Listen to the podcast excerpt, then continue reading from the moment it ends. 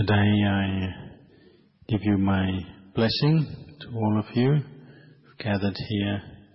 Um, most of you are from Melbourne and the surrounding areas. Uh, this is an opportunity that myself and other Sangha members have come travelling to Australia at this time to visit you all. You will have faith and interest in the practice of Dhamma. We have a faith, a belief, a confidence in the enlightenment of the Lord Buddha. Once we have such faith, such confidence in the Buddha and his teachings, this gives rise to very skillful states of mind. This is partly something we've inherited from our ancestors, uh, previous generations who've handed down the teachings to us. Importantly, this saddha, or this firm confidence in the Buddha and his teachings, makes the mind very firm, solid, we also have um, confidence and saddha in Ajahn Kalyano and the Sangha here at Buddha Bodhivana Monastery who have helped to establish and build up this monastery and practice here on a regular basis. The Sangha here has built and completed this Uposatha hall that we're sitting in. Essentially, this is a place where ordinations of new Sangha members, new monks, can take place. But it's also a place where we can practice meditation and listen to the Dhamma. And this is necessary in our life because really our minds and hearts are the most important part of life. Any happiness or suffering that we experience arises in our minds. So the Lord Buddha taught us a way, a method to develop our minds skillfully for our own progress and happiness. And in the beginning we base this, this development and training on the practice of the five precepts. Uh, this, the precepts um, represent our sila. Sila means morality or ethical behavior, but it also means, in another sense, um, it refers to a kind of rock. And all rock is something that is solid, hard, firm. And you can look at the role of morality and the precepts in our practice as a foundation, a firm foundation for the development of the mind. Without such a firm foundation, it's very difficult for us to progress in other aspects of the Dhamma. So this practice is what brings value to the mind, to our life, and it begins with these five precepts. You can see in the world there are many, many people living here, but very few actually try or are able to maintain these five precepts as guidelines, ethical guidelines for daily living. It's something one has to practice with, train with, um, and so when we see the value of this, then we take the opportunity, such as today when we have a public holiday, to come together at this monastery to practice, to train and develop ourselves in the Dhamma. Why do we do this? Because the mind is something that is conscious and aware and it's constantly receiving sense impressions, sense, in, sense objects all the time through its senses. We have what we call the six ayatana, the sense bases. We have eyes, ears, nose, tongue, body, and the mind. And then we have the six ayatana, external ayatana, the objects that these sense bases contact from moment to moment through our day, through our life. So our eyes are constantly seeing forms, ears hearing sounds, and so on. All of these sense impressions that we receive stir up our hearts and minds. They stir craving. They bring up emotions and mental states of liking and attachment, disliking, different kinds of suffering and confusion arise from all these sense impressions. So we have to learn how to practice uh, to develop the, more skill within ourselves to deal with this. So when we come to practice Dhamma, we're noticing how our mind is stirred and moves with the kilesa, the different mental defilements that we've stored up in our minds. This is why we have to practice bhavana, mental cultivation, the development of mindfulness and clear comprehension and insight through meditation. We use the precepts, the eight precepts, as our foundation today. We're using them as a way just to limit our concerns with other activities. Uh, we are not working today. We are just eating food in the first part of the day and so on. Keeps our lifestyle today very simple so that we can have more time and energy available to direct our mind to the development of mindfulness. We have to really dedicate ourselves to this practice of developing mindfulness in all postures. We're doing this so that we can get to know ourselves better, so that we can get to know our own thoughts and moods from moment to moment. And to do this, we have to keep establishing this quality of mindful awareness to know ourselves. Uh, we have to know from moment to moment, is there a mental state uh, based in any form of greed, or anger or delusion present in the mind? Or are these qualities absent from the mind? We know that with mindfulness. If a mental state of greed, anger or delusion arises, why does it arise? Where does it come from? If it fades away, why does it fade away? We're noticing and recognizing how these moods condition the mind, how they affect the mind. And they make the mind, the experience we have in our minds, go in different ways. Most of all, we're noticing how all these different mental states that arise and pass away are just temporary, impermanent mental states. We say, or we reflect that they are anicca, dukkha, anatta, meaning that they are impermanent, impermanent, unsatisfactory, and without self, without owner. None of these mental states last or endure. Uh, they cannot last in their nature. They just arise and pass away. They're, they're changeable, subject to change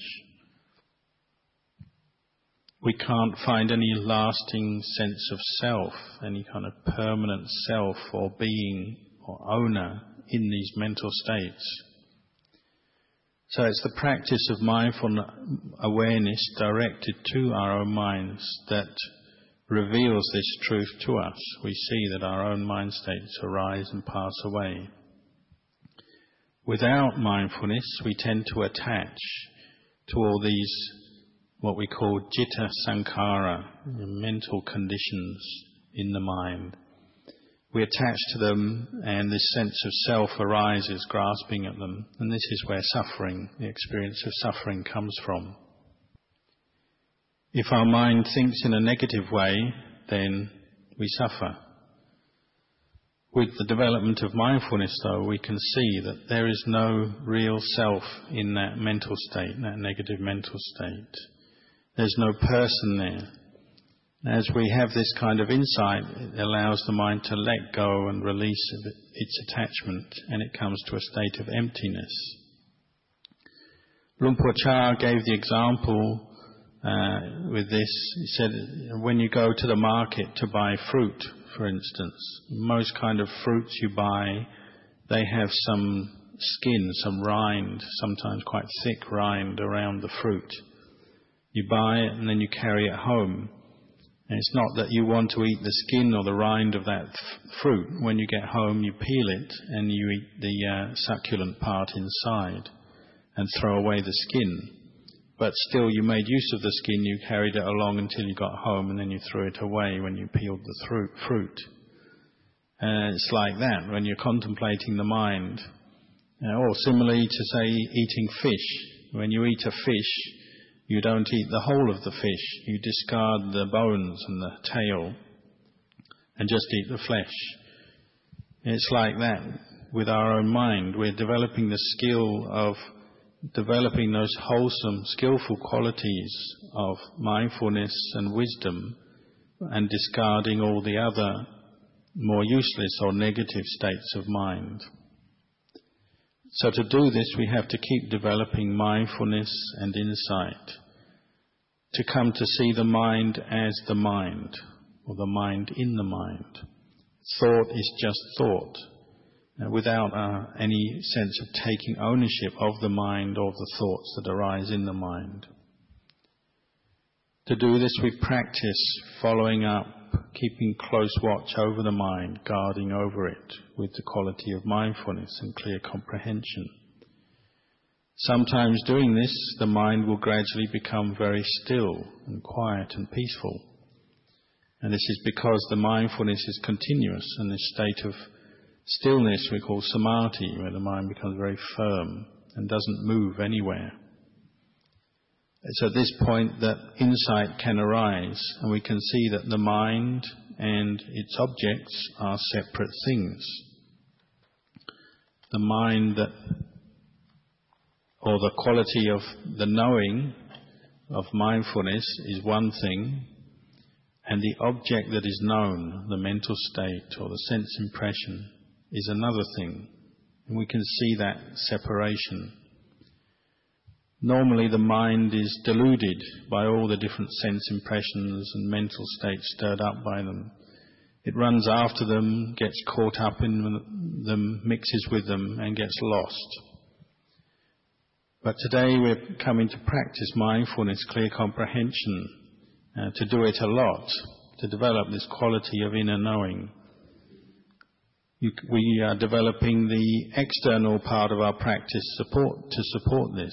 So we're learning to speak little, just speak what is useful, uh, to avoid too much socializing, say, to establish mindfulness in each posture and each activity through the day. So when we have our food and drink, to be aware of what we're doing with mindfulness and the more mindfulness we develop, we can see this is the result of our practice.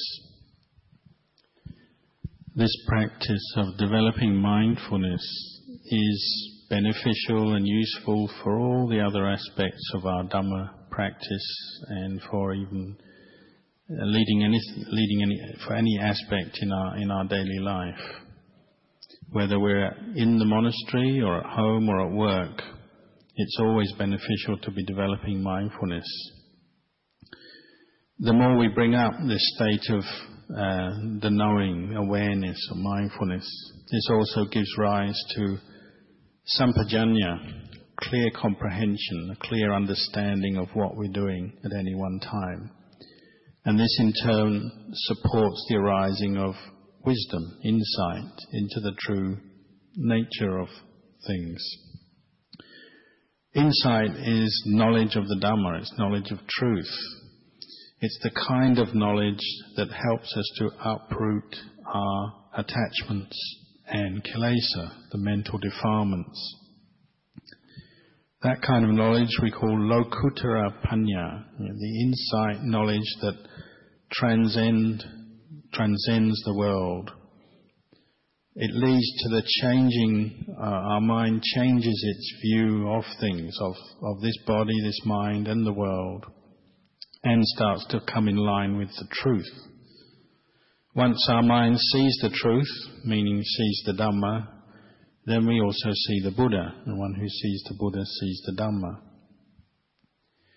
It's this method of practice that will lead us to develop correct insight into the true nature of reality and so it's as if we're finding or coming to see the Buddha in our own mind. This means that with this kind of insight, we're seeing through the conventional appearance of reality. samuti satcha, just the assumed or conventional appearance of reality, is broken through. And as the mind transcends this by developing mindfulness and insight into the impermanent, unsatisfactory, and selfless nature of phenomena, it will come to see and view reality correctly. The mind comes to see that this body and the mind is not, not a self, not a being, a person. The body is made up of the four physical elements earth, air, fire, and water. These are temporary conditions that come together to create a human body, but then disband, disperse later. Developing this kind of insight frees the mind from the fetters that bind it to the world, to the delusion. Um, the first three fetters that are abandoned, Sakkaya Ditthi, just the self view, the view, viewing of this body and mind or the five khandhas as a self. Silabbata Paramasa, the taking up of wrong practices or practices that don't lead to the development of insight and to Nibbana. And the abandonment of doubt, skeptical doubt, uncertainty about the practice, what is the method of practice. These first three fetters are abandoned through this kind of insight. So as we see through this delusion or the deluded view of self, uh, it means, say, for instance, when our eyes see a form, we're no longer just caught into the immediate delusion of I see, I am seeing. Or our ears hear a sound, we're not caught into the immediate delusion of uh, I am hearing there's a sense, so there's a, clear awareness, a clear understanding that there is seeing going on, there's hearing, but there is not a person who is seeing or hearing. From this, then all our other deluded views about people will start to fade away. Say, this person is good, this person is bad, I like this person, I don't like that person, and so on. Start to fade away when, when the view of self, Sakkaya Ditthi, fades away. So this practice is helping us to uproot our deluded view of the world and our experience. Wherever we are, we have to learn how to do this practice.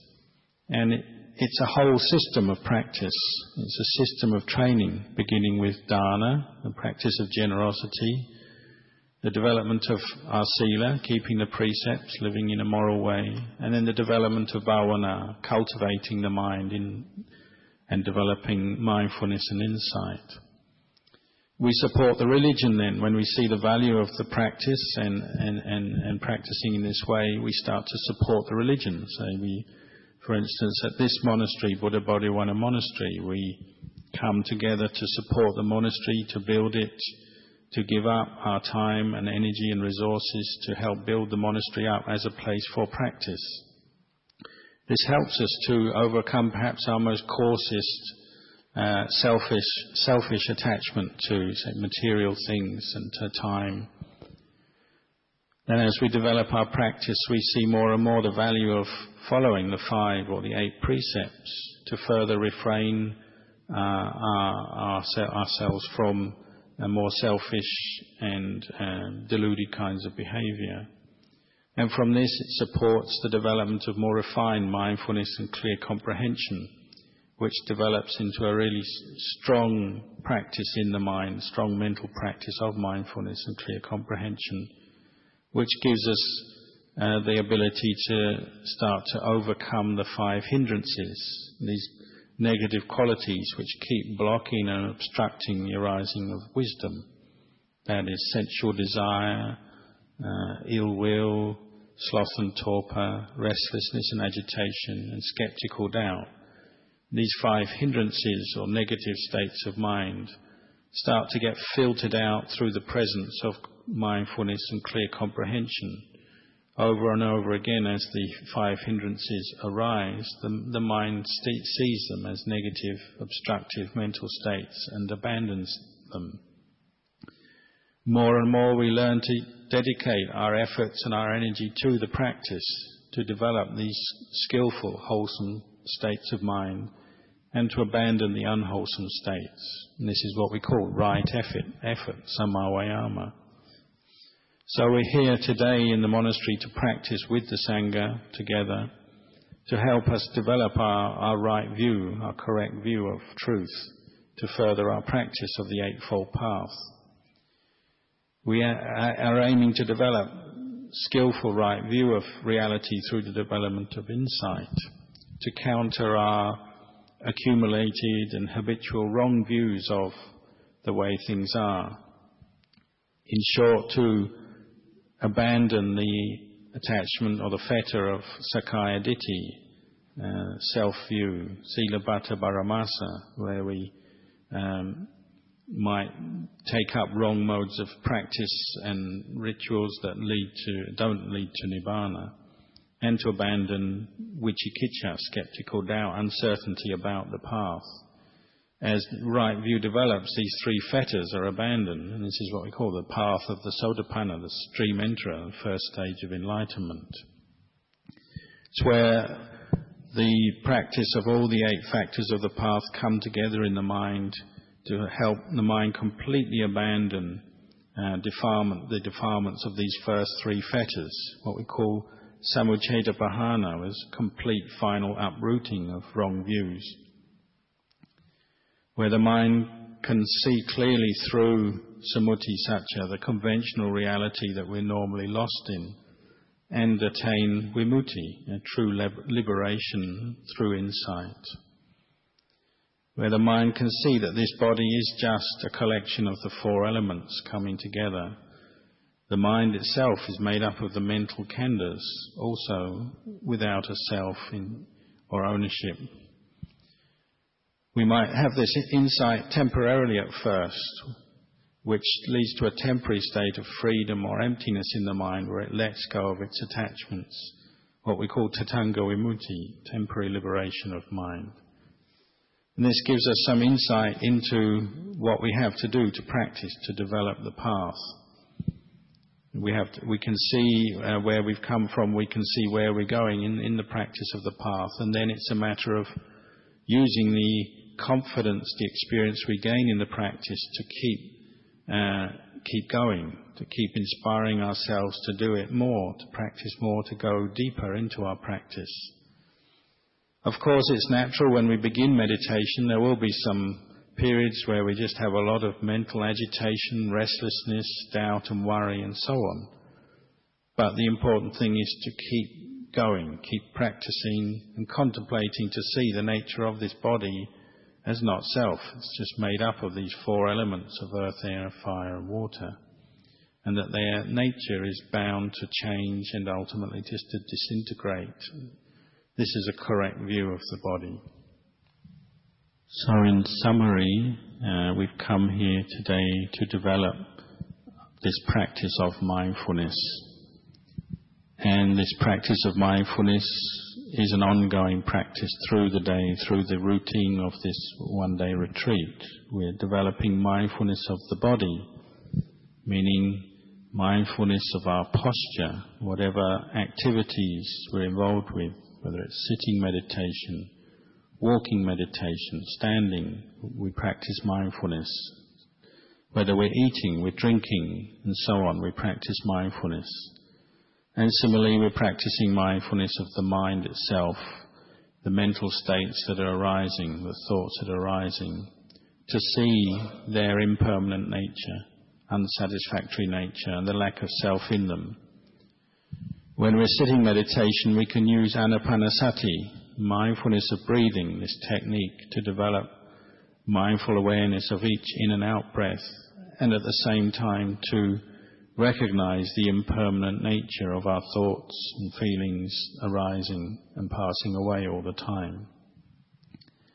So externally, we're using the eight precepts to train our body and our speech to be restrained, to be mindful, then internally, we're developing mindfulness and insight into the four foundations of mindfulness to see with mindfulness the body as just the body, feelings as feelings, mind as mind, Dhamma or phenomena as phenomena, without attaching to any of them as a sense of self. So please put effort into your practice today. Use your time wisely to follow the routine, the periods of sitting, walking, meditation, uh, and I wish you success in your practice. Uh, during the day after lunch, there'll be a chance to ask some questions. Um, uh, so you're welcome to put your questions, and later at the end of the day there'll be another Dhamma teaching. So please uh, use your time well today, and I wish you all success in your practice. අන්නමයම් දකමතාය සදකරං දරාමසේ සාදු සාදු සාදු අනුමෝදාමි